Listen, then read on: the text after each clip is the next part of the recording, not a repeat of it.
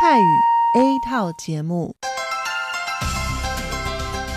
以下请您收听由劳动部劳动力发展署委托制播，中央广播电台所制作的泰语节目。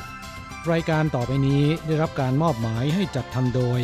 กรมพัฒนากำลังแรงงาน กระทรวงแรงงาน ไต้หวันสาธารณรัฐจีน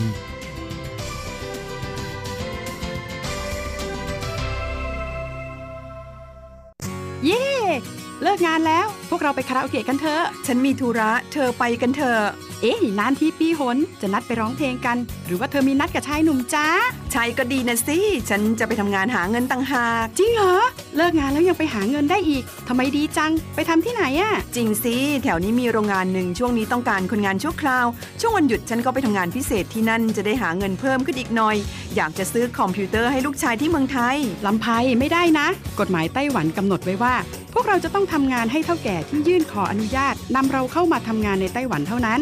การไปทำงานที่อื่น ถือว่าผิดกฎหมาย หากถูกจับได้จะถูกยกเลิกไปอนุญาตทำงาน ไม่เพียงถูกส่งกลับประเทศ ต่อไปก็เข้ามาทำงานในไต้หวันไม่ได้อีกแล้วฮะรุนแรงขนาดนั้นเลยเหรอ จะถูกส่งกลับประเทศไม่สามารถมาทำงานไต้หวันได้อีก งั้นฉันก็ไม่มีทางหาเงินส่งลูกเรียนมหาวิทยาลัยนะสิงั้นก็แย่กว่าเดิมมาสิใช่แล้ว ในเมื่อเราเข้ามาทำงานในไต้หวันแล้ว ก็ควรต้องปฏิบัติตามกฎหมายไต้หวัน จึงจะมีโอกาสหาเงินส่งกลับไปช่วยเหลือครอบครัว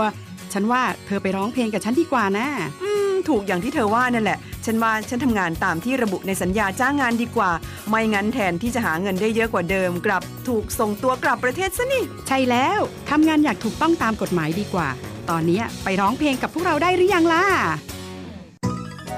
ผู้ช่วยที่ดีของไต้หวันจูงมือกันก้าวไปข้างหน้า กรมพัฒนากำลังแรงงาน ร่วมฝ่าฟันไปพร้อมกับคุณ สนับสนุนโดยกรมพัฒนากำลังแรงงานกระทรวงแรงงานไต้หวัน วันดี สัปดาห์ที่แล้วเธอไปไหนมาเหรอทำไมไม่เจอเลย ใช่ ฉันกลับเมืองไทยมาเพิ่งกลับมาเมื่อวานก่อนที่เอง แม่ดีจังเลย แต่ทำไมรีบกลับมาเร็วจังล่ะ ก็ต้องขอบคุณเท่าแก่ฉันละเท่าแก่ไปทำเรื่องให้ฉันเข้ามาทำงานไต้หวันอีกครั้ง โดยผ่านศูนย์บริการจ้างตรงของรัฐบาลไต้หวัน ฮะ การจ้างตรงคืออะไรเหรอทำยากไหม ไม่ยากเลย เท่าแก่บอกว่าสะดวกมาก แล้วก็ไม่ต้องผ่านบริษัทจัดหางาน ไม่เพียงประหยัดค่าในหน้าที่เมืองไทยนะทำให้ฉันเก็บเงินได้เพิ่มขึ้น ช่วยครอบครัวฉันมีชีวิตที่ดีขึ้นด้วย นอกจากนี้ฉันอยู่กับเท่าแก่มานาน คุ้นเคยกันดี การเดินเรื่องเข้ามาทำงานในไต้หวัน โดยวิธีการจ้างตรงเนี่ยยังทำให้ฉันได้ทำงานในสถานที่ที่คุ้นเคย ไม่ต้องเสียเวลาปรับตัวให้เข้ากับที่ทำงานใหม่ เท่าแก่ก็ไม่ต้องปวดหัว ว่าจะต้องเริ่มสอนคนใหม่ เป็นผลดีกับทุกฝ่ายเลยล่ะแม่ดีจริง ๆ ผมเองสัญญาก็ใกล้ครบแล้วนะเนี่ย ต้องรีบกลับไปบอกข่าวดีให้เท่าแก่รู้แล้วล่ะ จะได้ให้เท่าแก่ไปติดต่อที่ศูนย์บริการจ้างตรง เพื่อขอทำเรื่องให้ผมกลับมาทำงานไต้หวันใหม่ โดยวิธีจ้างตรงได้เลย แล้วก็จะต้องไปบอกข่าวนี้กับเพื่อนๆทุกคนให้ได้รู้กันด้วย ใช่ เรื่องดีๆ แบบนี้ต้องบอกต่อจะได้ไปใช้บริการกันเยอะๆ ผู้ช่วยที่ดีของไต้หวันจูงมือกันก้าวไปข้างหน้า กรมพัฒนากำลังแรงงาน ร่วมฝ่าฟันไปพร้อมกับคุณ สนับสนุนโดยกรมพัฒนากำลังแรงงาน กระทรวงแรงงานไต้หวัน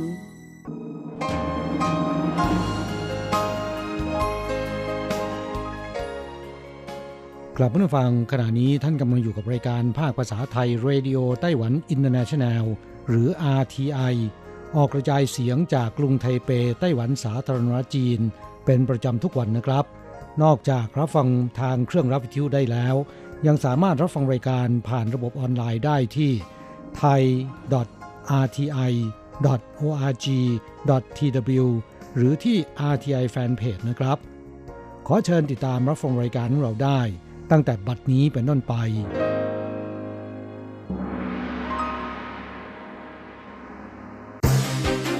ลำดับแรกขอเชิญติดตามรับฟัง ข่าวประจำวัน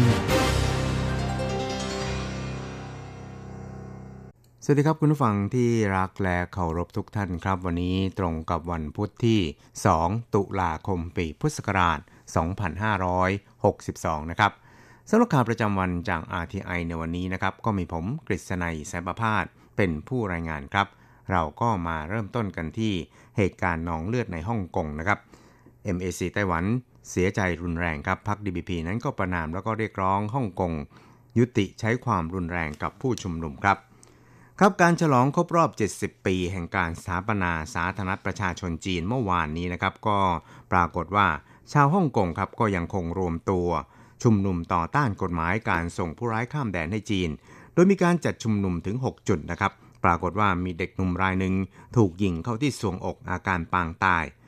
กลายเป็นเหตุนองเลือดที่รุนแรงที่สุดนับตั้งแต่ที่มีการชุมนุมเดินขบวนต่อต้าน กฎหมายว่าด้วยการส่งผู้ร้ายข้ามแดนให้จีนเป็นต้นมาครับทั้งนี้นะครับคณะกรรมการกิจการจีนแผ่นดินใหญ่ของไต้หวันสาธารณจีนหรือ MAC นะครับก็ได้แสดงความเสียใจอย่างรุนแรง ต่อเหตุการณ์ที่เกิดขึ้น และเรียกร้องให้ทางการฮ่องกงนั้นจะได้ตกอยู่ในวังวนแห่งความชั่วร้าย ในการดำเนินการด้วยความรุนแรงต่อประชาธิปไตยและเสรีภาพครับ แต่ก็ควรที่จะรับฟังแล้วก็ดำเนินการตามคำเรียกร้องของประชาชนอย่างเหมาะสม จึงจะสามารถนำพาสังคมฮ่องกงให้กลับสู่ความมีเสรีภาพได้นะครับทั้งนี้นะครับในส่วนของพรรค DBP พรรคประชาธิปไตยก้าวหน้า ซึ่งเป็นพรรครัฐบาลของไต้หวันสาธารณจีน โดยนาย หลินไฟฝัน รองเลขาธิการพรรคซึ่งเป็นอดีตผู้นำนักศึกษา ที่เคยนำทัพนักศึกษาบุกเข้ายึดสภานิติบัญญัติแห่งชาติไต้หวัน ในช่วงของการประท้วงในไต้หวันเมื่อหลายปีก่อนนะครับ ก็ได้แสดงจุดยืนของพรรค DVP ครับ โดยบอกว่า 代表民主进步党在这边再一次好严正的谴责 我们昨天所看到的香港呃所发生的这些 ในฐานะตัวแทนของพรรค DVP นั้นเราขอประนามการใช้ความรุนแรงของทางการฮ่องกง และขอเรียกร้องให้ฮ่องกงกับปักกิ่งนั้น ยุติการใช้กำลังอาวุธอย่างไร้เหตุผลเหล่านี้ เชื่อว่าเหตุการณ์นี้นั้นได้ละเมิดมาตรฐานต่ำสุดแห่งอารยธรรม ของสังคมระหว่างประเทศแล้ว ทุกฝ่ายต่างยืนหยัดในคุณธรรม สังคมนานาชาตินั้นจะไม่มีวันยอมรับการใช้ความรุนแรงเหล่านี้อย่างแน่นอนทีเดียวครับ ครับอีกข่าวหนึ่งเราไปดูเกี่ยวกับท่านนายกรัฐมนตรีซูจันชังนะครับก็ได้ย้ำปกป้องอธิปไตยไต้หวันเป็นหนทางเดียวที่ดีที่สุด ส่วน MAC ไต้หวันนะครับก็เรียกร้องจีนแผ่นดินใหญ่คืนอำนาจให้แก่ประชาชนชาวฮ่องกงครับครับนายกรัฐมนตรีซูจันชางของไต้หวันสาธารณจีนนั้นได้กล่าวแสดงท่าที ต่อคำกล่าวในการฉลองวันชาติจีนเมื่อวานนี้ โดยประธานาธิบดีสีจิ้นผิงเลขาธิการพรรคคอมมิวนิสต์จีน ที่กล่าวในพิธีสวนสนาม แสดงแสนยานุภาพทางทหารของกองทัพปลดปล่อยประชาชนจีนนะครับ ที่บอกว่าจะยืนหยัดในการรวมประเทศอย่างสันติหนึ่งประเทศสองระบอบ รักษาศิลภาพและความเจริญรุ่งเรืองของฮ่องกงและมาเก๊าต่อไปผลักดันการรวมช่องแคบไต้หวันอย่างสันติ สามัคคีชาวจีนทั้งมวล ต่อสู้เพื่อการรวมปิติภูมิเป็นปึกแผ่นนะครับ โดยนายกรัฐมนตรีซูจันชางนั้นก็ได้ระบุครับว่า ไต้หวันนั้นเป็นประเทศอธิปไตย ไม่มีวันยอมรับในหนึ่งประเทศสองระบอบของจีน โดยเด็ดขาด และระบุว่าจีนเคยคำมั่นกับชาวฮ่องกงไว้ว่าหนึ่งประเทศสองระบอบ 50 ปี ไม่มีอะไรเปลี่ยนแปลงนะครับ แต่สถานการณ์ในฮ่องกงขณะนี้นั้นก็เป็นที่น่าวิตกกังวลเป็นอย่างยิ่ง นานาชาตินั้นต่างส่งเสียงสนับสนุนชาวฮ่องกงชาวไต้หวันนั้นไม่มีวันยอมรับ 1 ประเทศ 2 ระบอบอย่างแน่นอนครับ ทั้งนี้ท่านนายกรัฐมนตรีซูเจินชางนั้นก็บอกว่า จีนแผ่นดินใหญ่กดดันไต้หวันทางการทูตไปจนถึงกดดันทางเศรษฐกิจ ห้ามนักท่องเที่ยวจีนมาไต้หวัน แล้วก็ยังเป็นรัฐบาลเผด็จการ แม้แต่เสรีภาพในการมาไต้หวันของชาวจีนนั้นก็ไม่มี ไต้หวันจึงต้องปกป้องสิทธิเสรีภาพ และอธิปไตยของตนอย่างถึงที่สุดครับ ส่วนทางด้านนายชิวฉุยเจิงนะครับรองประธานคณะกรรมการกิจการจีนแผ่นดินใหญ่ หรือ MAC ของไต้หวันก็ได้ระบุนะครับ โดยบอกครับบอกว่า ไต้หวันเป็นประชาธิปไตยมานานกว่า 30 ปีแล้ว จึงขอเตือนจีนว่าณเวลานี้ ควรทบทวนพฤติกรรมของตัวเองเร่งดำเนินการปฏิรูปการเมืองแต่เนิ่นๆคืนอำนาจให้แก่ประชาชนชะตากรรมและการพัฒนาของจีนนั้นมิใช่อยู่ที่บุคคลใดบุคคลหนึ่งและได้กลับหวนไปใช้นโยบายที่ก่อให้เกิดโศกนาฏกรรมอย่างในอดีตที่ผ่านมา ซึ่งจะเป็นภัยคุกคาม ต่อสันติภาพในภูมิภาค และประชาธิปไตยของโลกด้วยครับ อีกข่าวหนึ่งครับเราไปดูเกี่ยวกับทางด้านกระทรวงต่างประเทศของไต้หวันสาธารณจีนนะครับก็ได้ระบุว่าจะให้ความช่วยเหลืออย่างเต็มที่ ต่อลูกเรือประมงข้ามชาติที่รับบาดเจ็บจากสะพานถล่มครับครับสะพานเชื่อมท่าเรือหนานฝั่งอ่าวอีหลันนะครับก็ทำให้ลูกเรือประมงข้ามชาติหลายรายได้รับบาดเจ็บ ซึ่งรายงานข่าวระบุว่าลูกเรือประมงข้ามชาติที่ได้รับบาดเจ็บประกอบไปด้วยลูกเรือประมงฟิลิปปินส์6ราย อินโดนีเซีย 3 ราย แล้วก็ยังมีลูกเรือประมงฟิลิปปินส์3ราย อินโดนีเซียอีก 3 ราย หายสาบสูญไปครับ กระทรวงการต่างประเทศไต้หวันสาธารณจีนนั้นก็จะให้ความช่วยเหลืออย่างเต็มที่ แล้วก็ได้แจ้งให้ญาติของลูกเรือเหล่านี้ทราบแล้ว ตลอดจนประสานงานกับหน่วยงานที่เกี่ยวข้อง เพื่อให้ความช่วยเหลือได้อย่างถูกต้อง นางโอจางอันนะครับในฐานะโฆษกของกระทรวงต่างประเทศไต้หวันนั้นก็บอกครับบอกว่า กระทรวงการต่างประเทศไต้หวันนั้นได้ประสานงานกับศูนย์รับมือภัยพิบัติ และกระทรวงมหาดไทย อย่างใกล้ชิดตลอดเวลารวมทั้งได้ประสานงานไปยังสำนักงานตัวแทนฟิลิปปินส์และอินโดนีเซียประจำไต้หวันแล้ว โดยจะให้ความช่วยเหลือทุกอย่างที่จำเป็น นอกจากนี้นะครับนายอูเจาเซียรัฐมนตรีต่างประเทศของไต้หวันนั้นก็ยังได้สั่งการ ให้หน่วยงานที่เกี่ยวข้อง แสดงความเสียใจไปยังสำนักงานตัวแทนฟิลิปปินส์และอินโดนีเซียที่ประจำอยู่ในไต้หวันแล้วครับ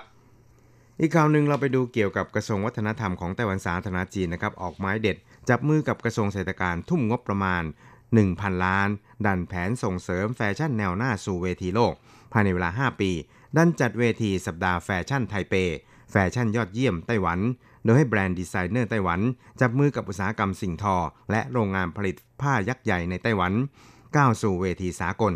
แสดงเห็นถึงการเชื่อมโยงกันระหว่างอุตสาหกรรมแฟชั่น แย่งออเดอร์จากต่างประเทศ แย่งยึดตลาดแฟชั่นมูลค่า 25,000 ล้าน NT ครับครับสัปดาห์แฟชั่นไทเปนั้นก็เปิดฉากขึ้นในเดือนตุลาคมศกนี้ โดยนางเจิ้งลี่จิน รัฐมนตรีวัฒนธรรมไต้หวันสาธารณจีนนะครับ ก็เปิดเผยว่า หวังว่ากิจกรรมสัปดาห์แฟชั่นไทเป จะเบียดเข้าสู่การเป็นกิจกรรมสัปดาห์แฟชั่นระดับแนวหน้า 4 กิจกรรมใหญ่ในเอเชียครับ แล้วก็เป็นแลนด์มาร์คใหม่ในด้านแฟชั่นด้วย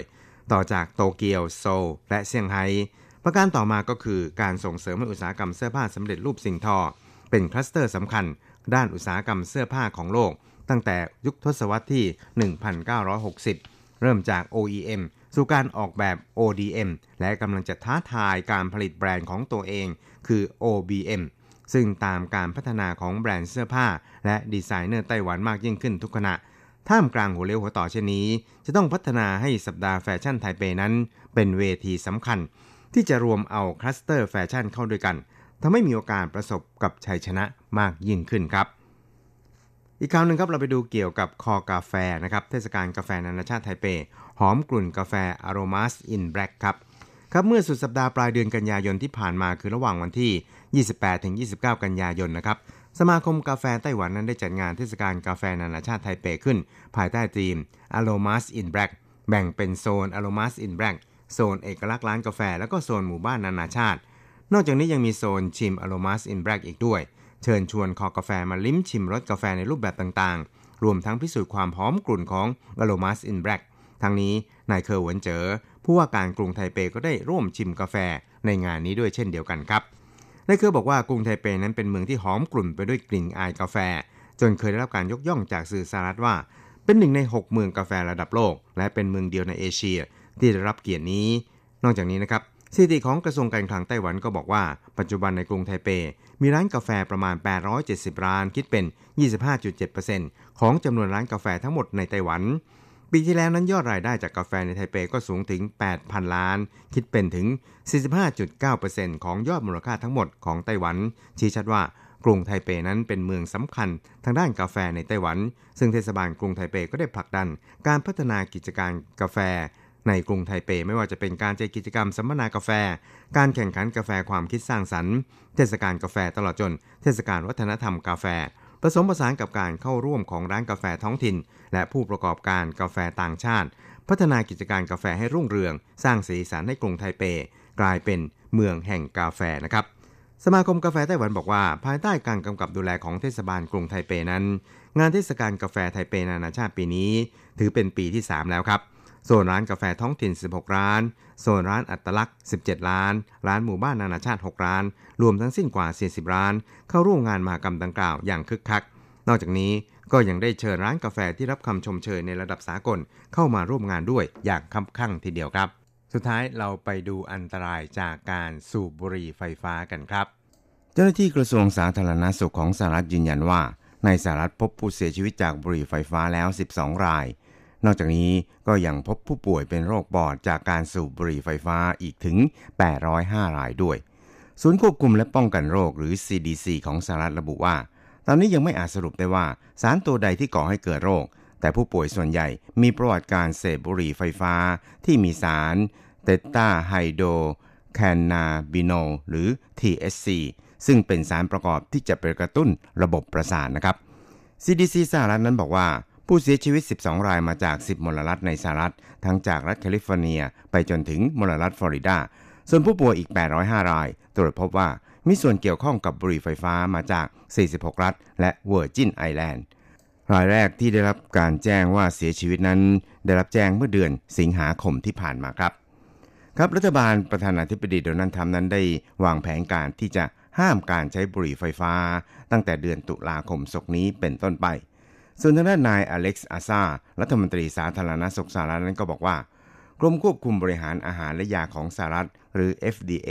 กำลังพยายามประชาสัมพันธ์ ห้ามการใช้บุหรี่ไฟฟ้าทั้งหมด และเมื่อมีการประชาสัมพันธ์ให้เป็นที่เข้าใจแล้ว ก็จะให้ตลาดนัดต่างๆ นั้นนำบุหรี่ไฟฟ้าลงจากชั้นวางขายโดยทันทีครับ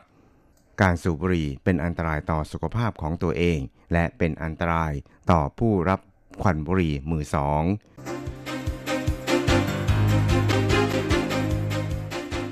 ต่อไปขอเชิญฟังข่าวต่างประเทศและข่าวจากเมืองไทยค่ะ สวัสดีค่ะคุณผู้ฟังที่เคารพ ช่วงของข่าวต่างประเทศและข่าวในเมืองไทยรายงานโดยดิฉันการจยากริชยาคมค่ะ ข่าวต่างประเทศสำหรับวันนี้นั้นเริ่มจากข่าว เกาหลีใต้เตือนภัยไต้ฝุ่นมิทักเตรียมเจาะขึ้นฝั่งเกาหลีคืนนี้ หลังจากอิทธิพลของพายุไต้ฝุ่นมิทัก ซึ่งเป็นไต้ฝุ่นลูกที่ 18 ของปีนี้ และเป็นไต้ฝุ่นลูกที่ 7 ที่มีผลกระทบต่อคาบสมุทรเกาหลี ส่งผลกระทบต่อเกาะเชจูทำให้เกิดฝนตกหนัก โรงเรียนกว่า 300 แห่งต้องประกาศหยุดเรียน และต้องยกเลิกเที่ยวบิน 255 เที่ยว ด้านกรมอุตุนิยมวิทยาเกาหลีใต้ประกาศเตือนภัยจากฝนตกหนักและลมแรง คาดว่าพายุไต้ฝุ่นมิทัก จะขึ้นฝั่งทางตะวันตกเฉียงใต้ในเที่ยงคืนวันที่ 2 ตุลาคม จะทำให้เกิดฝนตกหนักที่จังหวัดชอนลาใต้ ตั้งแต่เที่ยงคืนวันนี้ จากนั้นจะเคลื่อนผ่านและทำให้มีฝนตกรวมถึงลมแรงที่เมืองปูซานและแทกู ก่อนจะเคลื่อนตัวออกสู่ทะเลตะวันออกในช่วงบ่ายวันพฤหัสบดีนี้ ส่วนกรุงโซลเมืองหลวงของเกาหลีใต้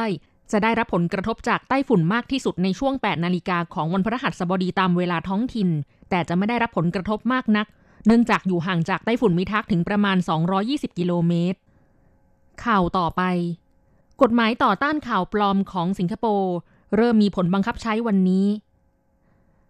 เมื่อวันพุธที่ 2 ตุลาคม กฎหมายใหม่ของสิงคโปร์ว่าด้วยการจัดการกับการเผยแพร่ข่าวปลอม เริ่มมีผลบังคับใช้แล้วในวันนี้ ท่ามกลางกระแสวิพากษ์วิจารณ์จากนักเคลื่อนไหว ภายใต้กฎหมายดังกล่าว ได้ให้อำนาจแก่รัฐมนตรี ในการสั่งการให้เว็บไซต์สื่อสังคมออนไลน์ ขึ้นคำเตือนข้างโพสต์ที่ทางการเห็นว่าเป็นข่าวปลอม หรือยกข่าวนั้นทิ้ง สื่อสังคมออนไลน์เช่น Facebook Twitter และ Google ซึ่งมีสำนักงงานใหญ่ในเอเชียอยู่ที่สิงคโปร์จะได้รับการยกเว้นเป็นการชั่วคราวตามบทบัญญัติในกฎหมาย เพื่อให้เวลาปรับตัวระยะหนึ่ง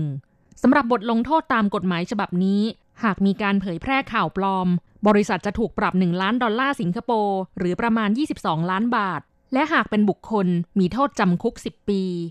ทั้งนี้สิงคโปร์ผ่านกฎหมายฉบับดังกล่าว เมื่อเดือนพฤษภาคมที่ผ่านมา และนับตั้งแต่นั้นเป็นต้นมา มีนักวิชาการโจมตีว่าเป็นการคุกคามเสรีภาพทางวิชาการ ด้านนักเคลื่อนไหวเห็นว่ากฎหมายดังกล่าว อาจถูกใช้เป็นเครื่องมือ เพื่อกวาดล้างกลุ่มผู้มีความคิดเห็นไม่ลงรอยกับรัฐบาล ที่จะลงสมัครรับเลือกตั้งที่กำลังจะมีขึ้น ต่อไปขอเชิญคุณผู้ฟังรับฟังข่าวในเมืองไทยค่ะ สนับสนุนไทยห้ามบุหรี่ไฟฟ้าต่อไป ล่าสุดอินเดียประกาศห้ามด้วยนายแพทย์รณชัย คงสกล ผู้อำนวยการศูนย์วิจัยและจัดการความรู้เพื่อการควบคุมยาสูบแถลงว่า จากกรณีที่มีข่าวการป่วยและการตายจากบุหรี่ไฟฟ้าในประเทศสหรัฐอเมริกาอย่างต่อเนื่อง สถิติผู้เสียชีวิตพุ่งสูงกว่า 15 คน ป่วยโรคปอดอย่างน้อย 805 คน ประเทศไทยมีมาตรการที่ดีเพื่อคุ้มครองสุขภาพคนไทยจากบุหรี่ไฟฟ้า ปัจจุบันห้ามนำเข้า ห้ามขาย และห้ามครอบครองบุหรี่ไฟฟ้า ขณะที่ในหลายประเทศต่างเริ่มกังวลกับปัญหาสุขภาพที่เกิดจากบุหรี่ไฟฟ้า ล่าสุดประเทศอินเดียประกาศห้ามบุหรี่ไฟฟ้าตั้งแต่วันที่ 18 กันยายนที่ผ่านมา ขณะนี้ศูนย์วิจัยและจัดการความรู้เพื่อการควบคุมยาสูบ ได้ส่งข้อเสนอเชิงนโยบายสนับสนุน คงมาตรการห้ามนำเข้าบุหรี่ไฟฟ้าแก่กระทรวงพาณิชย์แล้ว เชื่อมั่นว่านายจุรินลักษณะวิสิทธิ์รัฐมนตรีว่าการกระทรวงพาณิชย์ ซึ่งเคยได้รับรางวัล World No Tobacco Day Awards จากองค์การอนามัยโลกเมื่อปี 2554 ย่อมตระหนักถึงภัยของบุหรี่ไฟฟ้าที่คุกคามสุขภาพของประชาชนไทยอย่างแน่นอน ต่อไปเป็นอัตราแลกเปลี่ยนประจำวันพุธที่ 2 ตุลาคม พุทธศักราช 2562 อ้างอิงจากธนาคารกรุงเทพสาขาไทเป โอนเงิน 10,000 บาทใช้เงินเหรียญไต้หวัน 1340 เหรียญ แลกซื้อเงินสด 10,000 บาทใช้เงินเหรียญไต้หวัน 1700 เหรียญ1ดอลลาร์สหรัฐใช้เงินเหรียญไต้หวัน 31.31 เหรียญแลกซื้อค่ะ คุณผู้ฟังคะนั่นเป็นช่วงของข่าวต่างประเทศและข่าวในเมืองไทย รายงานโดยดิฉันกัญจยากริชยาคมค่ะ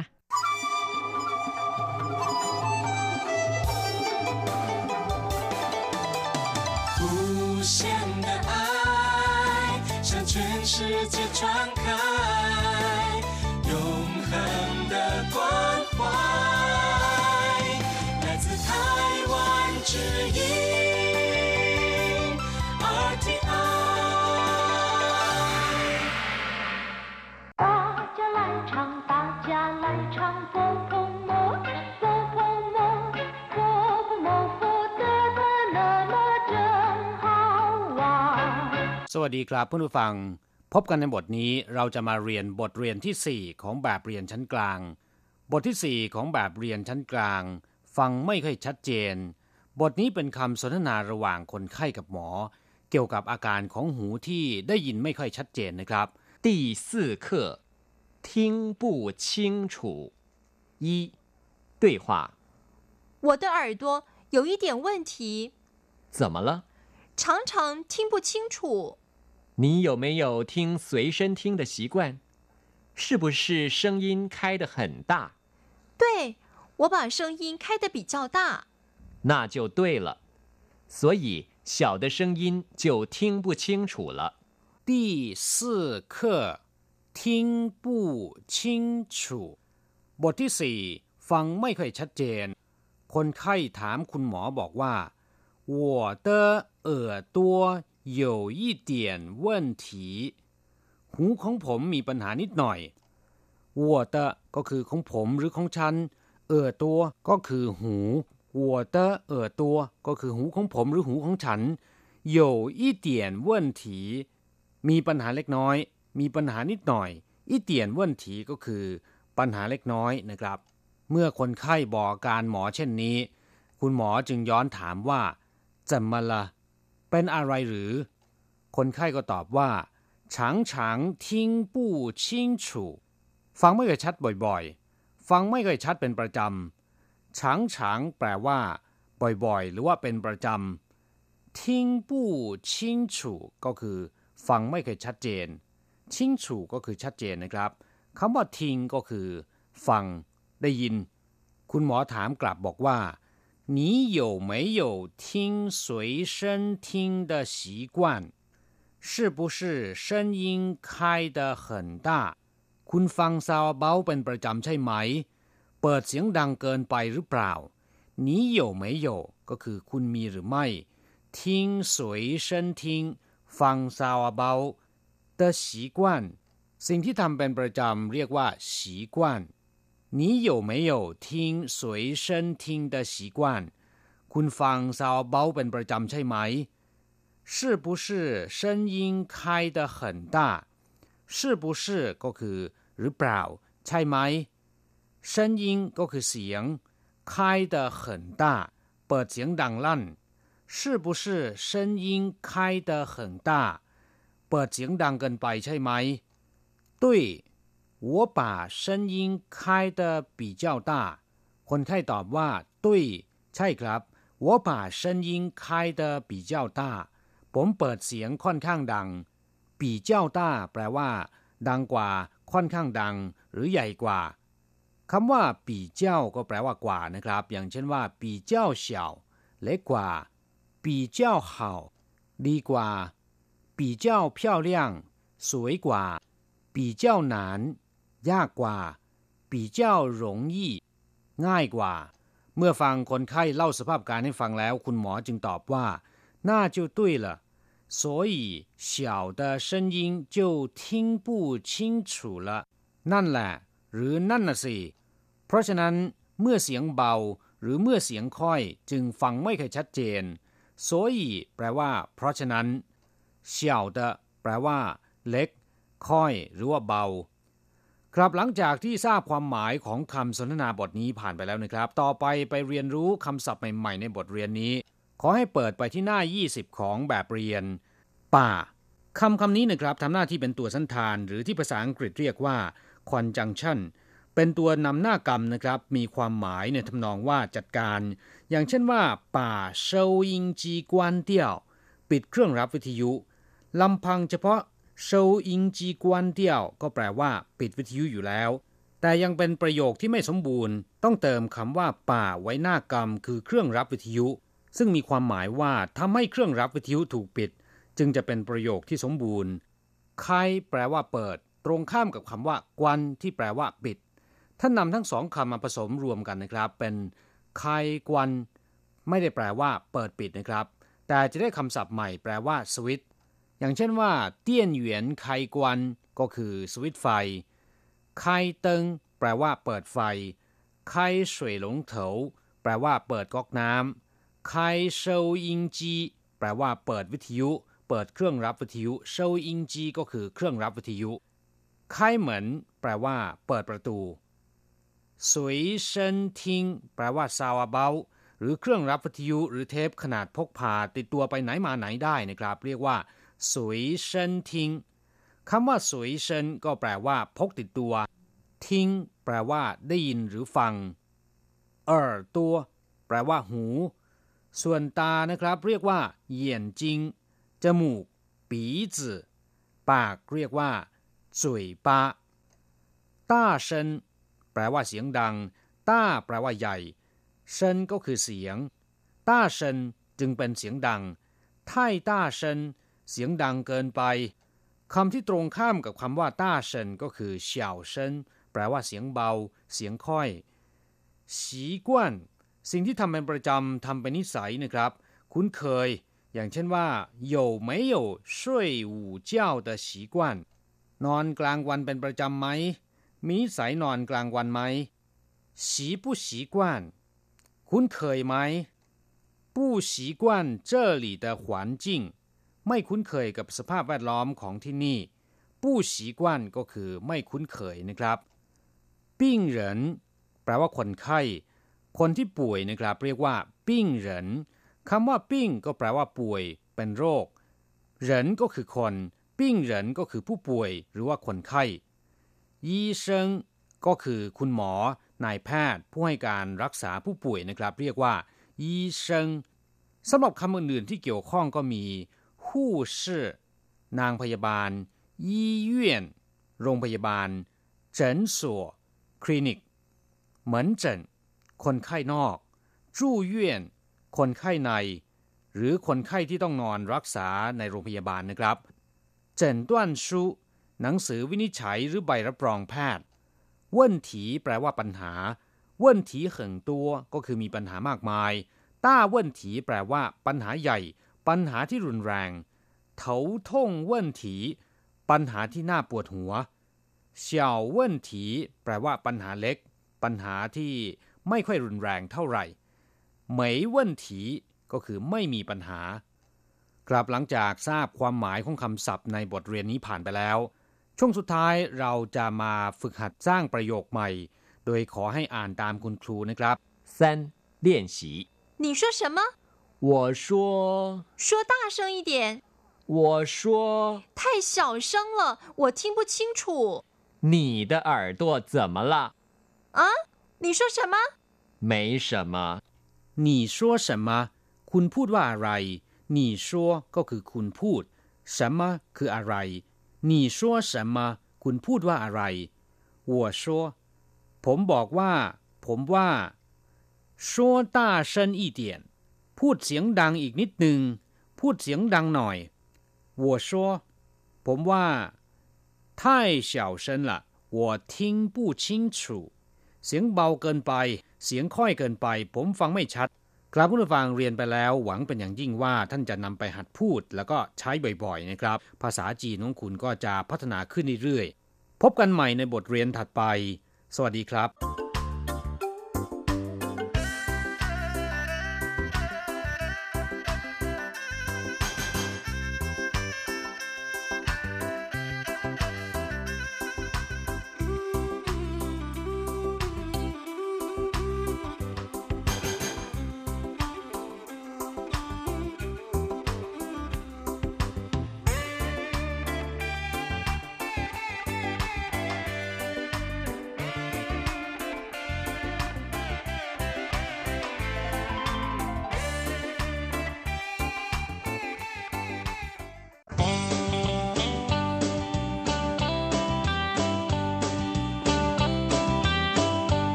ผู้ฟังขณะนี้ท่านกำลังอยู่กับรายการภาคภาษาไทย RTI เอเชียสัมพันธ์ลำดับต่อไปขอเชิญท่านมาร่วมให้กำลังใจแด่เพื่อนแรงงานไทยที่ประสบปัญหาและความเดือดร้อน ในช่วงไขปัญหาแรงงาน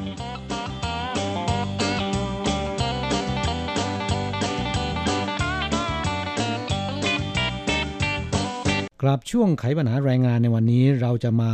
พูดคุยถึงเรื่องความปลอดภัยในการขับขี่รถจักรยานไฟฟ้านะครับ ซึ่งก็เป็นเรื่องที่ทางกระทรวงแรงงานไต้หวัน ให้ความห่วงใยเป็นอย่างยิ่ง โดยระยะ 2-3 ปีที่ผ่านมานี้ แรงงานต่างชาติที่ทิ้งจักรยานแบบดั้งเดิมที่ใช้เท้าปั่น มาเป็นจักรยานไฟฟ้า ที่มีแบตเตอรี่ขับเคลื่อนด้วยพลังงานไฟฟ้ากันมากขึ้นนะฮะค่ะซึ่งแน่นอนนะครับ อันตรายและความเสี่ยงก็เพิ่มสูงตามไปด้วยนะฮะค่ะ และที่สำคัญก็คือไม่เฉพาะคนขับขี่ที่เป็นแรงงานต่างชาติเท่านั้น มันยังจะส่งผลให้เกิดอันตรายต่อผู้ใช้รถใช้ถนน ซึ่งเป็นคนไต้หวันเองด้วยนะคะ เพราะฉะนั้นทางการไต้หวันจึงให้ความสำคัญ และมีการออกกฎจราจร และมาตรการใหม่ ๆ มาควบคุมการใช้รถจักรยานไฟฟ้าด้วย เรื่องของรถจักรยานไฟฟ้าจริง ๆ แล้วนะครับ ได้รับความนิยมไปทั่วไต้หวันนะฮะค่ะอ่าจากสถิติ จากตัวเลขของกระทรวงคมนาคมเนี่ยเขาบอกว่าปัจจุบันทั่วไต้หวันนะครับ มีรถจักรยานไฟฟ้ากว่า4 0 0 0 0 0 คัน และอุบัติเหตุที่เกิดจากรถจักรยานไฟฟ้า ในช่วง 4 ปีที่ผ่านมานี้เพิ่มสูงขึ้นถึง 40%โดยเฉพาะอย่างยิ่งในกลุ่มคนงานต่างชาติเนี่ยมีอัตราส่วนค่อนข้างสูง ในส่วนของคนงานไทยอ่าเมาแล้วขับยังเป็นเรื่องใหญ่นะครับค่ะเพราะฉะนั้นอ่า รายการวันนี้เราจึงนำเรื่องนี้มาประชาสัมพันธ์กัน อันดับแรกนะครับ อยากจะแนะนำรถจักรยานไฟฟ้ากันก่อนนะ บางคนอาจจะยังไม่ค่อยเอ่อชัดเจนนะคะ หรือว่าไม่แน่ใจว่าแบบนี้มันเรียกจักรยานไฟฟ้า หรือว่ามอเตอร์ไซค์ไฟฟ้ากันแน่นะคะครับจักรยานไฟฟ้ามี 2 แบบด้วยกันนะครับ แบบแรกเนี่ยมองผิวเผินแล้วคล้ายๆกับเป็นรถมอเตอร์ไซค์ไฟฟ้าค่ะแต่จะมีขนาดเล็กกว่า แล้วก็บอบบางกว่า ค่ะตามมาตรฐานที่ทางการเขากำหนดนั้น รถจักรยานไฟฟ้าแบบนี้เนี่ยเขากำหนดไว้ว่ามันจะมีน้ำหนักไม่เกิน 40 กิโลกรัม อันนี้ไม่ได้รวมแบตเตอรี่นะคะ เพราะฉะนั้นดูภายนอกเนี่ยก็พอที่จะแบ่งได้ว่าแบบนี้เรียกจักรยานไฟฟ้า เพราะว่าถ้าเป็นมอเตอร์ไซค์ไฟฟ้านั้น มันคันใหญ่อ้วนกว่านะคะอืมครับแล้วก็น่าจะหนักกว่ามากเลยทีเดียว รถจักรยานไฟฟ้าแบบนี้เนี่ยเป็นประเภทที่ขับเคลื่อนด้วยพลังงานไฟฟ้าเป็นหลักนะครับค่ะไม่มีที่ปั่นสำหรับที่จะให้ล้อหมุนนะ คือไม่มีเอ่อบันไดปั่นเหมือนกับรถจักรยานอีกแบบหนึ่งนะคะครับดูแล้วก็เหมือนกับมอเตอร์ไซค์ไฟฟ้า แต่เรียกว่าจักรยานไฟฟ้านะคะครับอ่ารถจักรยานไฟฟ้าแบบนี้มีความเร็วในการขับขี่สูงสุดอ่าไม่เกิน 25 กิโลเมตรต่อชั่วโมงนะครับ อีกประเภทหนึ่งคือรถจักรยานไฟฟ้า ดูผิวเผินแล้วเนี่ยก็คือรถจักรยานทั่วๆไปนี่เอง แต่ว่ามีที่ใส่แบตเตอรี่ช่วยเสริมแรงนะครับ อยู่ที่เอ่อใต้อ่านนะคะครับซึ่งเอ่อจะเห็นได้ชัดเจนทีเดียว แต่รูปลักษณ์ภายนอกถ้าไม่มีแบตเตอรี่เนี่ยก็เหมือนกับจักรยานทั่วๆไป อันนี้ดิฉันเคยปั่นมาแล้ว ปั่นด้วยเท้าหรือว่าใช้แบตเตอรี่ครับ มันต้องปั่นด้วยเท้าก่อน และรถจักรยานไฟฟ้าแบบนี้เนี่ย เขาก็ออกแบบมาเพื่อให้ปั่นด้วยแรงคนเป็นหลัก แล้วก็ใช้ไฟฟ้าเป็นตัวเสริมนะคะซึ่งเหมาะมากเลยสำหรับคนที่แรงขาไม่ค่อยแข็งครับดิฉันไปปั่นที่ทะเลสาบสุริยันจันทรานะคะอ่าซึ่งแบบนี้เนี่ยเหมาะมากสำหรับคนที่แรงไม่พออาก็คือช่วงแรกๆเนี่ยคุณยังต้องปั่นก่อนนะคะก็คือถีบเหมือนถีบจักรยานทั่วๆไปนี่แหละ แต่พอคุณเหนื่อยปุ๊บเนี่ยคุณสามารถที่จะหยุดถีบได้ทันที แล้วก็บิดคันเร่งนะคะ ซึ่งมันก็จะวิ่งไปข้างหน้าเลย โดยที่คุณไม่ต้องปั่นอีก ครับด้วยแรงขับเคลื่อนของแบตเตอรี่ไฟฟ้านะฮะ ค่ะ ซึ่งระหว่างที่เราปั่นในช่วงแรกเนี่ย มันก็จะเป็นการไปชาร์จแบตให้กับอ่าแบตเตอรี่ในรถคันนี้อยู่แล้วอ่าแต่ไม่ว่าจะเป็นอ่าจักรยานไฟฟ้าประเภทไหนนะครับ มีความเสี่ยงสูงแล้วก็ข้อห้ามเหมือนกันหมด เนื่องจากว่ามีความเร็วแม้นจะสู้มอเตอร์ไซค์ไฟฟ้าไม่ได้ แต่มันเร็วกว่า จักรยานแบบทั่วไปนะฮะค่ะ และที่สำคัญก็คืออถ้าคุณไม่เคยปั่นจักรยานไฟฟ้าแบบนี้มาก่อน แรก ๆ ปั่นนี้อาจเกิดอุบัติเหตุได้นะครับเพราะว่าตอนที่เราบิดคันเร่งนั้นบางทีเนี่ยลืมไปว่าจะต้องผ่อนยังไง ล้มได้เหมือนกันนะคะอืมหรือว่าพุ่งมาชนคนอื่นได้เหมือนกัน เพราะฉะนั้นมันจึงมักเกิดอุบัติเหตุได้ง่ายค่ะ ครับเพราะฉะนั้นตั้งแต่วันที่ 31 พฤษภาคมปีนี้อ่าสภานิติบัญญัติของไต้หวัน ได้มีการผ่านร่างกฎหมายการจราจร ฉบับแก้ไข โดยมีการเพิ่มบทลงโทษนะครับอ่ากำหนดให้ผู้ขับขี่รถจักรยานไฟฟ้า จะต้องสวมหมวกกันน็อกนะค่ะถ้าไม่สวมหมวกกันน็อกจะถูกปรับ 300 เหรียญแต่ถ้าหากว่ารถจักรยานไฟฟ้า ขับเกินความเร็ว 25 กิโลเมตรต่อชั่วโมงเนี่ยก็จะถูกปรับ 1,800 เหรียญไต้หวันนะฮะ ค่ะ อันนี้เป็นบทลงโทษหลักๆ แล้วก็สำคัญ แต่ก็ยังมีรายละเอียดอื่น ๆ เพิ่มเติมอีกนะคะ ยกตัวอย่างเช่นที่สำคัญก็คือ หากคุณขับขี่หรือใช้งานรถจักรยานไฟฟ้าที่มีการแต่งเพิ่มหรือถอดลดอุปกรณ์บางอย่าง ที่ต่างไปจากสเปคเดิมของรถที่ออกจากโรงงานนี่นะคะ โดยไม่ได้รับอนุญาตก็จะถูกปรับเป็นเงิน 1,800 ถึง 5,400 เหรียญนะคะครับ คือรถจักรยานไฟฟ้าที่ออกมาจากในโรงงานเนี่ยนะครับ จะเร่งความเร็วได้ไม่เกิน 25 กิโลเมตรต่อชั่วโมงนะฮะค่ะแต่ว่าร้านขายเนี่ยบางทีก็ เอาใจคนซื้อนะฮะไปปรับแต่งให้มันมีความเร็วสูงขึ้น เพิ่มค่ะขึ้นนะฮะซึ่งอันนี้เป็นความต้องการของคนโดยทั่วไป แต่ว่าถ้าคุณต้องการเร็วแบบนั้นต้องไปซื้อมอเตอร์ไซค์จักรยานไม่ใช่แล้วนะคะครับจักรยานนั้นเขามีเกณฑ์ มีระเบียบข้อบังคับอยู่ ถ้าหากคุณไปแก้ไขตรงนี้เนี่ยก็จะถูกปรับเป็นเงินตามที่ที่ฉันเรียนไปคือ 1,800 ถึง 5,400 เหรียญนะคะและที่สำคัญนะครับ ดื่มสุราดื่มเบียร์แล้วนะครับ อย่าขับขี่รถจักรยานไฟฟ้าเด็ดขาดนะฮะค่ะ อีกอย่างหนึ่งที่ต้องระวังก็คือ ใช้โทรศัพท์มือถือคอมพิวเตอร์หรืออุปกรณ์อื่น ๆ ที่คล้ายคลึงกัน ขณะที่คุณขี่จักรยานไฟฟ้า จะถูกปรับเป็นเงิน 300ถึง600เหรียญครับถูกปรับเช่นเดียวกับรถมอเตอร์ไซค์ค่าปรับนั้นจะถูกกว่าหน่อย ค่ะ นอกจากนี้แล้วถ้าหากว่าคุณฝ่าฝืนกฎจราจรนะคะ ซึ่งระเบียบด้านการจราจรของไต้หวันนั้นอ่าที่ง่าย ๆก็คือฝ่าไฟแดง ปรับ 300-600 เหรียญ ขี่บนทางเท้า หรือช่องทางเดินรถเร็ว ซึ่งสังเกตได้ง่ายก็คือ ถ้าเป็นถนนทั่วไปเนี่ยเลนในสุดเป็นเลนสำหรับเดินรถเร็วนะคะ ขี่จักรยานนี่ห้ามขี่เข้าไปข้างในเป็นเด็ดขาดมิฉะนั้นจะถูกปรับเป็นเงิน 300-600 เหรียญค่ะ ครับ เอาเป็นว่ารถจักรยานไฟฟ้านะครับ ขอให้ถือกฎระเบียบอย่างคล้ายๆ กับมอเตอร์ไซค์เลยนะฮะ ค่ะ แต่ว่ามีอีกอย่างหนึ่งนะคะที่ต้องระมัดระวังก็เขาห้ามไม่ให้คุณเอาเด็กซ้อนนะคะ ทั้งเด็กทั่วไปหรือว่าทารกก็ไม่ได้นะคะแต่ดีกว่ารถมอเตอร์ไซค์ไม่ว่าจะเป็นมอเตอร์ไซค์แบบดั้งเดิมนะครับ หรือมอเตอร์ไซค์ไฟฟ้านะฮะก็คือไม่ต้องสอบใบขับขี่อืมซึ่งข้อนี้เนี่ยทางอ่ากระทรวงคมนาคมเขาอนุโลม ดีต่อคนที่ไม่อยากจะไปสอบใบขับขี่ ไม่อยากจะเสียเวลา แต่ว่าความจริงแล้วมันไม่ดีต่อเรื่องของความปลอดภัย ทั้งตัวเราเองแล้วก็คนใช้ถนนคนอื่นๆ เพราะเมื่อคุณไม่ได้ไปสอบใบขับขี่เนี่ยโดยเฉพาะคนไทยแน่ใจได้เลยว่าเกินกว่าครึ่งหนึ่งไม่รู้กฎจราจรในไต้หวันนะคะเพราะฉะนั้นเมื่อคุณไม่ได้ไปสอบใบขับขี่ แต่ว่าคุณขี่รถมอเตอร์ไซค์ที่เร็วประมาณ 25 กิโลเมตรต่อชั่วโมง ดูเหมือนไม่เร็วแต่มันก็เร็วเหมือนกันนะ ครับอาจจะเกิดอันตรายได้ทุกเมื่อนะฮะเพราะคุณไม่รู้ว่าต้องเลี้ยวซ้ายเลี้ยวขวาไต้หวันนั้นไม่เหมือนเมืองไทยที่เลี้ยวซ้ายผ่านตลอดได้ ไม่ได้นะคะครับนำเรื่องนี้มาประชาสัมพันธ์ให้กับเพื่อนผู้ฟังเราโดยเฉพาะอ่าผู้ตั้งถิ่นฐานใหม่ หรือว่าเป็นผู้ที่มาทำงานที่นี่นะครับแรงงานไทยนะค่ะระมัดระวังในเรื่องนี้นะครับ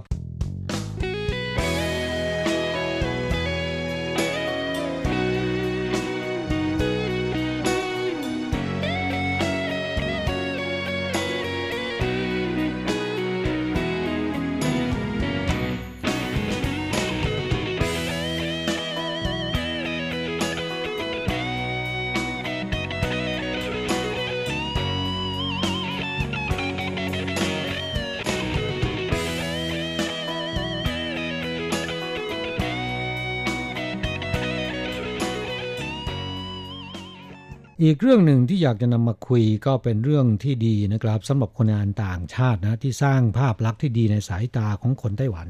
เป็นเรื่องของคนงานอินโดนีเซียกลุ่มหนึ่งเขารวมตัวกันจัดตั้งเป็นกลุ่มจิตอาสานะคะ แล้วก็พากันไปเก็บขยะในสถานที่สาธารณะ แล้วก็ไม่ได้เก็บกันแค่ครั้งสองครั้งทำมาติดต่อกันนานมากนะคะ ครับสื่อไต้หวันหลายฉบับเนี่ยก็ไปรายงานผลงานของกลุ่มแรงงานอินโดนีเซียเหล่านี้นะครับ ที่เรียกตนเองว่า กลุ่มจิตอาสาสากลนะภาษาอังกฤษเรียกว่า Universal Volunteer นะค่ะกลุ่มจิตอาสาสากลอ่าที่จัดตั้งโดย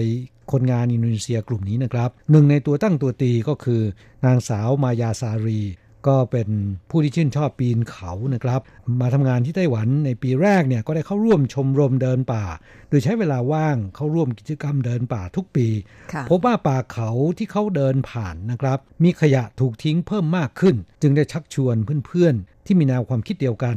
บำเพ็ญสาธารณประโยชน์ ด้วยการเก็บขยะตามป่าเขานะครับค่ะอ่าตามลำห้วยแล้วก็ชายทะเลที่มีผู้คนไปเที่ยว แล้วก็ทิ้งกระป๋อง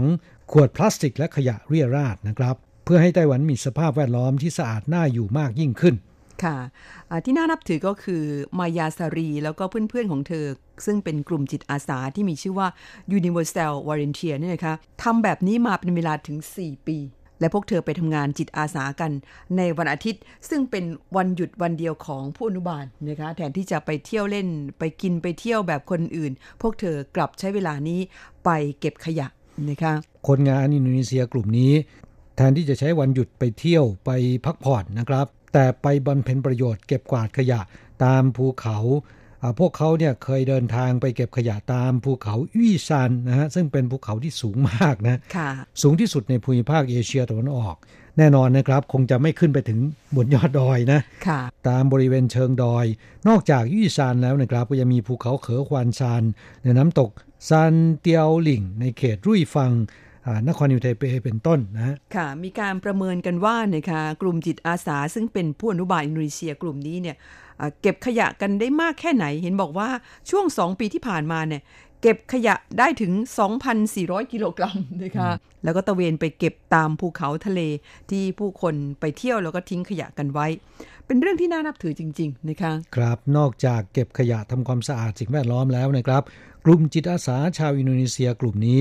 ยังรณรงค์บริจาคเลือด แล้วก็ช่วยเหลือกลุ่มผู้ด้อยโอกาสในสังคม แล้วยังมีขยายบริการตัดผมให้แก่คนจรจัด แล้วก็เด็กกำพร้าด้วยนะค่ะอ่ามีคนไต้หวันไปถามว่า ทำไมถึงได้คิดบำเพ็ญประโยชน์เพื่อสาธารณะแบบนี้ คุณมายาซารีแล้วก็คนงานอินโดนีเซียคนอื่นๆนะครับ ตอบเป็นเสียงเดียวกันว่า เพราะไต้หวันเป็นบ้านรักแห่งที่สองของเราค่ะ เพราะฉะนั้นบรรดาคนไต้หวันที่ได้เห็นข่าวนี้ แล้วก็ได้เห็นการบำเพ็ญประโยชน์ของคนงานอินโดนีเซียกลุ่มนี้เนี่ยเขาก็พูดบอกว่า แม่ ปีไต้หวันเหรินเกิ่งอ้ายไต้หวันก็คือรักไต้หวันยิ่งกว่าคนไต้หวันซะอีกนะคคะรับแรงงานต่างชาติเหล่านี้เนี่ยน่ารักมาก พวกเขารักไต้หวันไม่แพ้คนไต้หวันเลยนะมะรักมากยิ่งกว่า อันนี้เป็นคำพูดของคนไต้หวันเองนะคะครับก็ไม่ทราบว่าคุณผู้ฟังที่เป็นแรงงานไทยที่รับฟังรายการวันนี้แล้ว ได้ฟังเรื่องราวของกลุ่มจิตอาสา ซึ่งเป็นผู้อนุบาลอินโดนีเซียแล้ว ได้ไอเดียหรือได้แรงบันดาลใจ อยากจะไปทำแบบนี้กันบ้างหรือเปล่านะคะมันต้องมีคนเป็นตัวตั้งตัวตีก่อนนะมนั่นน่ะสิอ่าคะผมคิดว่าคนงานไทยก็อยากจะทำแต่ไม่มีคนนำก็เลยไม่รู้จะเริ่มอย่างไรนะครับ กระนั้นก็ตามค่ะ แม้ว่าขณะนี้เพื่อนผู้ฟังยังไม่พร้อมที่จะไปบำเพ็ญตนเพื่อประโยชน์ต่อสังคมเนี่ยเริ่มจากตัวเราก่อนก็ได้นะคะอ่าทำหน้าที่ของตัวเองให้ดีที่สุดในตอนนี้ก่อนก็ได้ทำงานอย่างตั้งใจเคารพกฎระเบียบของทางโรงงานทางหอพักนะคะแล้วก็พยายามมัธยัติประหยัดอดออม สิ่งที่ฟุ่มเฟือยเนี่ยก็พยายามตัดออกไปเสียดิฉันว่าเอาแค่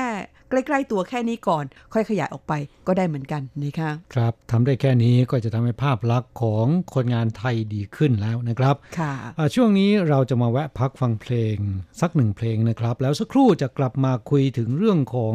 โรงพยาบาลนะครับ ซึ่งเป็นข่าวดีนะฮะมาฟังเพลงที่ชื่อว่า something good จากวงนั่งเล่น แล้วสักครู่กลับมาคุยกันต่อครับ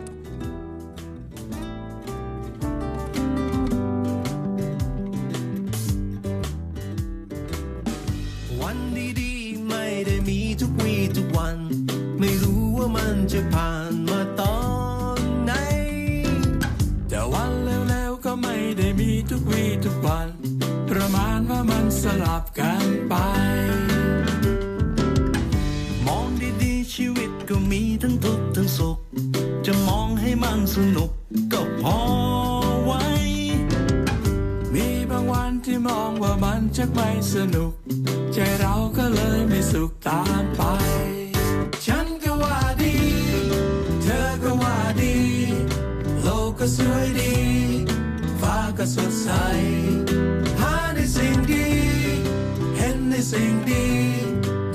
ก็สวยดี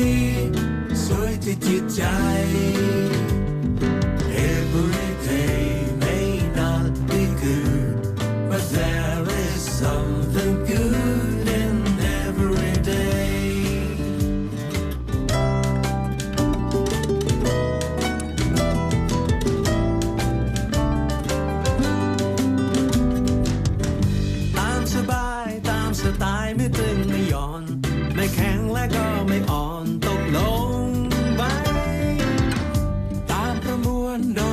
านไม่เกินไม่ขาด แต่เราก็ไม่ประมาทเกินไป มองดีๆ รักก็มีทั้งทุกข์ทั้งสุขก็มองให้มันสนุก โอเคไหม ถ้าทำวรักทำให้เราต้องเสียน้ำตา ก็นึกซะว่าเป็นค่าเธอไง ฉันก็สุขใจ เธอก็สุขใจ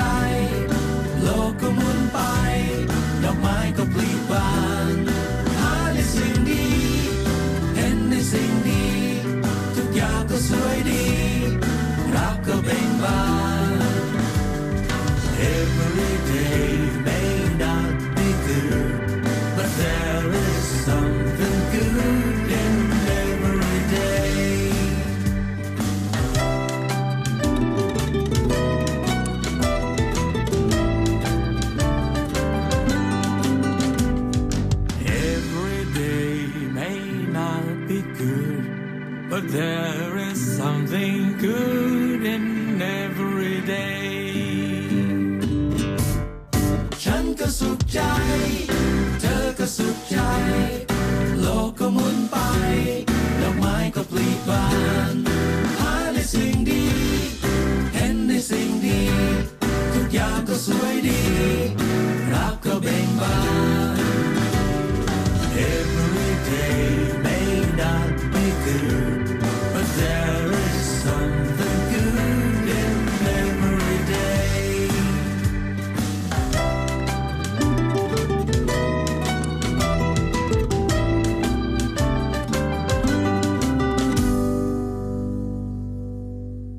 ครับคนงานไทยที่จะเดินทางมาทำงานที่ไต้หวันนะครับ ก่อนการเดินทางก็ต้องไปรับการตรวจโรคตรวจสุขภาพ จากโรงพยาบาลที่ได้รับอนุญาตจากกระทรวงสาธารณสุขและสวัสดิการของไต้หวันก่อนนะครับค่ะแล้วก็ต้องแนบใบรับรองผ่านการตรวจโรคตรวจสุขภาพ ขณะที่ยื่นขอวีซ่าเพื่อเดินทางมาทำงานที่ไต้หวันนะฮะค่ะโรงพยาบาลที่ตรวจสุขภาพตรวจโรคคนงานไทยอ่า ที่ได้รับอนุญาตจากกระทรวงสาธารณสุขของไต้หวันเนี่ยมีทั้งหมด 6 แห่งด้วยกันค่ะและในจำนวนนี้นะครับมี 4 แห่งกระจุกตัวอยู่ที่กรุงเทพมหานครค่ะอ่าในจำนวน 4 แห่งนี้นะครับมี 1 แห่งคือโรงพยาบาลศิริราชเนี่ยตอนนี้ก็หยุดให้บริการในด้านนี้แล้วนะครับ เพราะฉะนั้นในกรุงเทพมหานครเนี่ยมีเพียงแค่ 3 โรงพยาบาลที่ ให้บริการตรวจโรคนะฮะค่ะนอกนั้นก็ที่โรงพยาบาลลำปาง แล้วก็โรงพยาบาลอีกแห่งหนึ่งที่นครราชสีมานะครับ ถือว่าน้อยมากนะคะเพราะว่าคนงานไทยนั้นอ่ากระจายตัวอยู่ในหลายจังหวัดของประเทศไทยนะคะครับโดยมากแล้วก็จะไปที่กรุงเทพมหานครนะครับ เพื่อที่จะไปตรวจโรคแล้วก็ทำเรื่องแล้วก็รอการเดินทางอ่าซึ่งเป็นเรื่องที่ค่อนข้างลำบากนะครับ ได้ข่าวว่าบริษัทจัดงานต้องพาคนงานเนี่ยไปรับการตรวจโรคตั้งแต่ ไก่ยังไม่โหยนะฮะตีสามตีสี่ก็ต้องไปกันแล้วว่างั้นเถอะนะคะต้องไปรอคิวนะ เป็นเรื่องที่ค่อนข้างลำบากนะครับ นอกจากนั้นทำให้เสียค่าเดินทางเสียเวลาค่ะอ่าสำหรับคนงานไทยนะครับ ที่จะเดินทางมาทำงานที่ไต้หวัน เพราะฉะนั้นเนี่ยจึงมีโรงพยาบาล หลายแห่งที่อยากจะเป็นสถานตรวจสุขภาพของคนงานไทยอ่า โดยเฉพาะโรงพยาบาลเอกชนนะฮะค่ะแต่ที่ผ่านมาเนี่ยก็ไม่สามารถทำได้ เพราะว่าไม่ทราบกฎระเบียบนะครับ แล้วก็ค่ะไม่ทราบขั้นตอนที่ถูกต้องนะค่ะอ่าในขณะนี้ทางสำนักงานแรงงานไทยเนี่ยได้มีการประสานกับทางกระทรวงสาธารณสุขของไต้หวัน ซึ่งก็ทำความเข้าใจถึงขั้นตอนในการยื่นเรื่องขั้นตอนในการ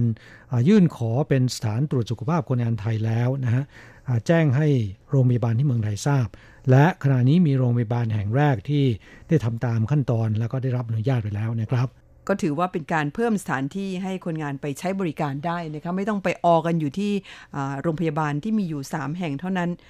มีโรงพยาบาลอะไรบ้างคะที่ได้รับอนุญาตเพิ่มขึ้นอ่าตอนนี้มีโรงพยาบาลเดียวครับ ที่ยื่นขอนะคือโรงพยาบาลเอกชัยนะฮะและยังมีอีกหลายโรงพยาบาลที่เล็งขออนุญาตนะฮะค่ะอ่าไม่เพียงแต่เป็นของโรงพยาบาลรัฐเท่านั้นนะครับ เอกชนก็ ทราบว่ามีความประสงค์จะขอเป็นสถานตรวจสุขภาพคนงานไทยด้วยนะฮะค่ะอย่างเช่นโรงพยาบาลยันฮี พวกนี้เป็นต้นนะครับ นอกนั้นก็มีโรงพยาบาลมหาราชนครเชียงใหม่อ่าโรงพยาบาลเชียงรายประชานุเคราะห์ โรงพยาบาลขอนแก่น โรงพยาบาลค่ายประจักษ์ศิลปาคม ที่อุดรธานี แล้วก็โรงพยาบาลสรรพสิทธิ์ประสงค์ อุบลราชธานีนะครับ ค่ะ แต่ว่าที่กล่าวมาข้างหลังนี้ตอนนี้ยังไม่ได้รับอนุญาตนะคะที่ได้รับอนุญาตแล้วเนี่ยก็คือโรงพยาบาลเอกชัย แต่ชื่อนี้ดิฉันไม่ค่อยคุ้นเลย อยู่ที่ไหนคะอยู่ที่สมุทรสาครครับ แต่ว่าที่กรุงเทพมหานครเนี่ยเขามีสาขานะฮะเรามาฟังคำให้สัมภาษณ์เกี่ยวกับโรงพยาบาลเอกชัยแห่งนี้นะคะ จากคุณอำนวยเอื้ออารีมิตร ประธานกรรมการบริหารของโรงพยาบาลกันค่ะครับผู้ฟังเรามีโอกาสได้สัมภาษณ์คุณอำนวยเอื้ออารีมิตร ประธานกรรมการโรงพยาบาลเอกชัยนะครับ ซึ่งได้รับอนุญาตจากกระทรวงสาธารณสุขและสวัสดิการของไต้หวัน ให้เป็นสถานพยาบาลตรวจสุขภาพคนงานไทยก่อนการเดินทางมาทำงานที่ไต้หวัน ก็เป็นข่าวดีนะครับ เป็นทางเลือกใหม่สำหรับแรงงานไทยขณะนี้คุณอำนวยเอื้ออารีมิตร ประธาน CEO โรงพยาบาลเอกชัย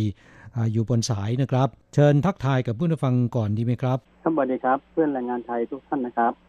ก็เป็นข่าวดีที่ทางเราโรงพยาบาลเอกชัย ได้รับคัดเลือกจากทาง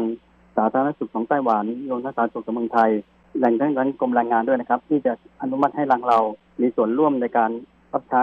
บริการกับเพื่อนคนงานไทยทุกท่าน เป็นทางเลือกตัวหนึ่งที่ที่ผู้ท่านจะสามารถที่จะ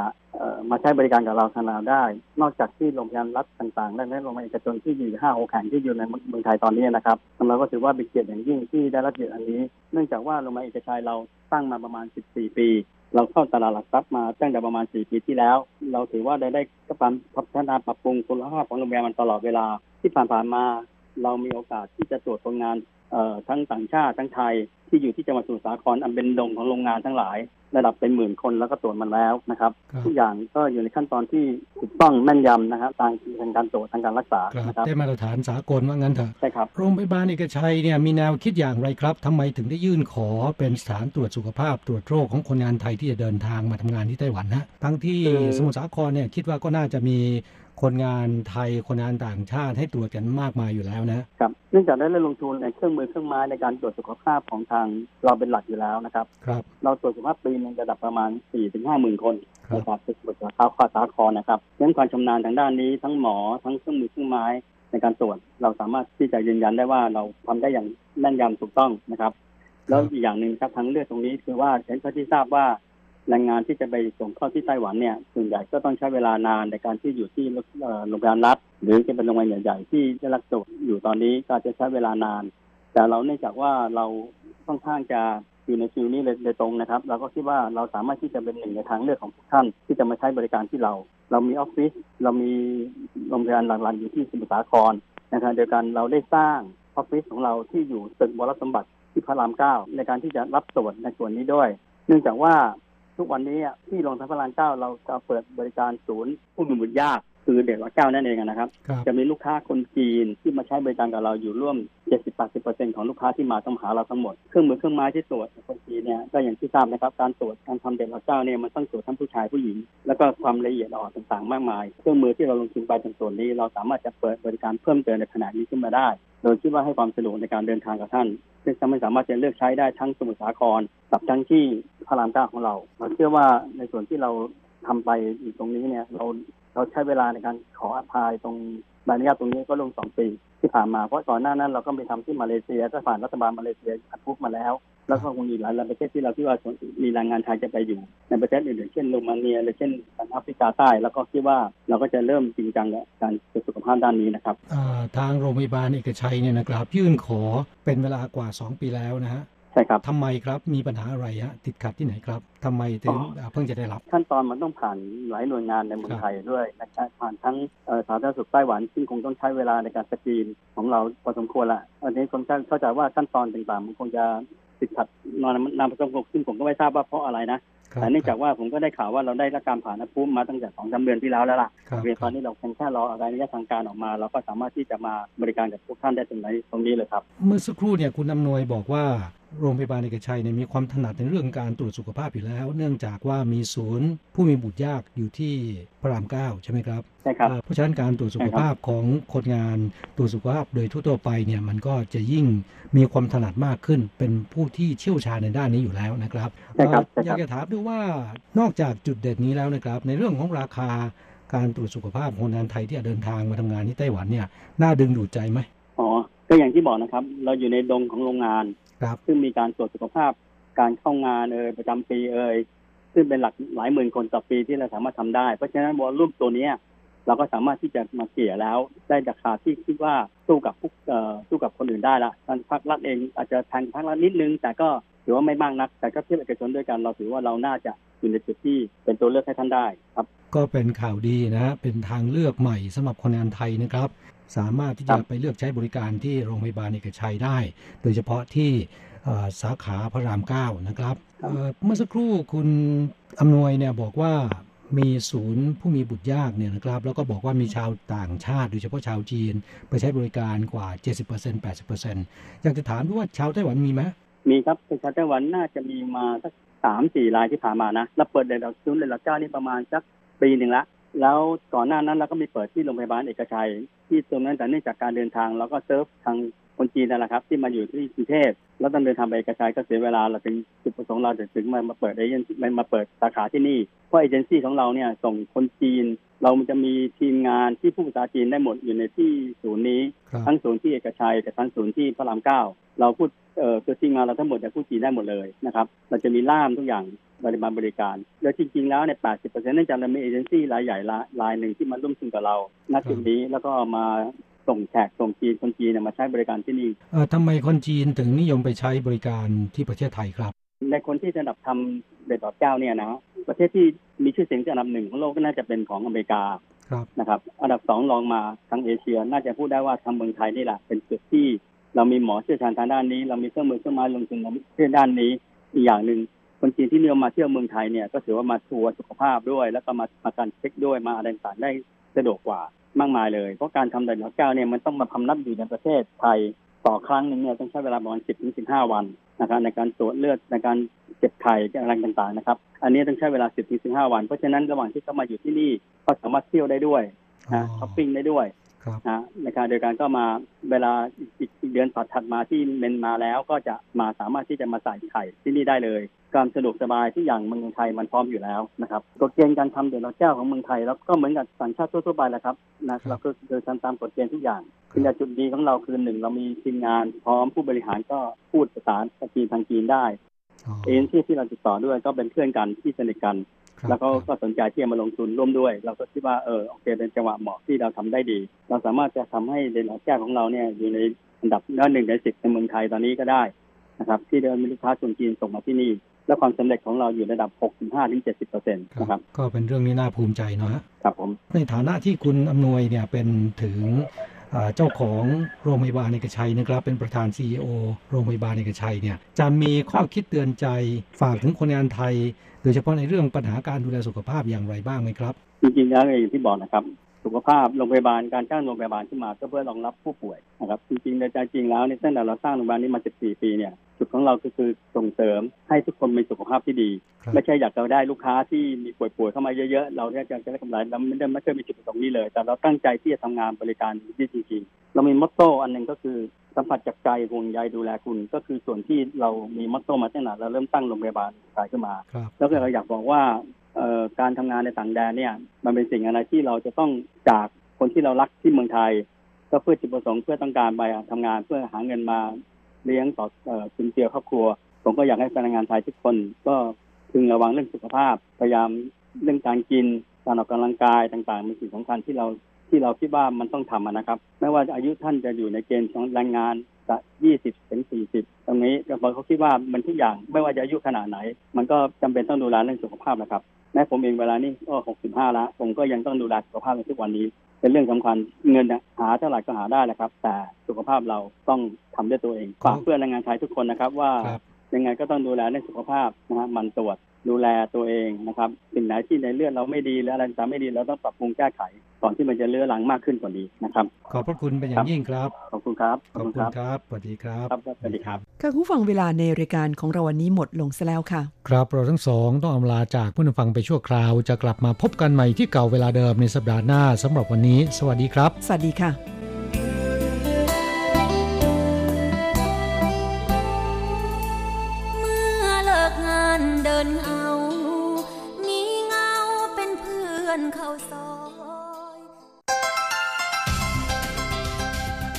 以上节目是由劳动部劳动力发展署委托制播，中央广播电台制作的泰语节目。 ที่ท่านรับฟังจบลงไปแล้วนั้นเป็นรายการที่ได้รับมอบหมายให้จัดทำโดย กรมพัฒนากำลังแรงงาน กระทรวงแรงงาน ไต้หวันสาธารณรัฐจีน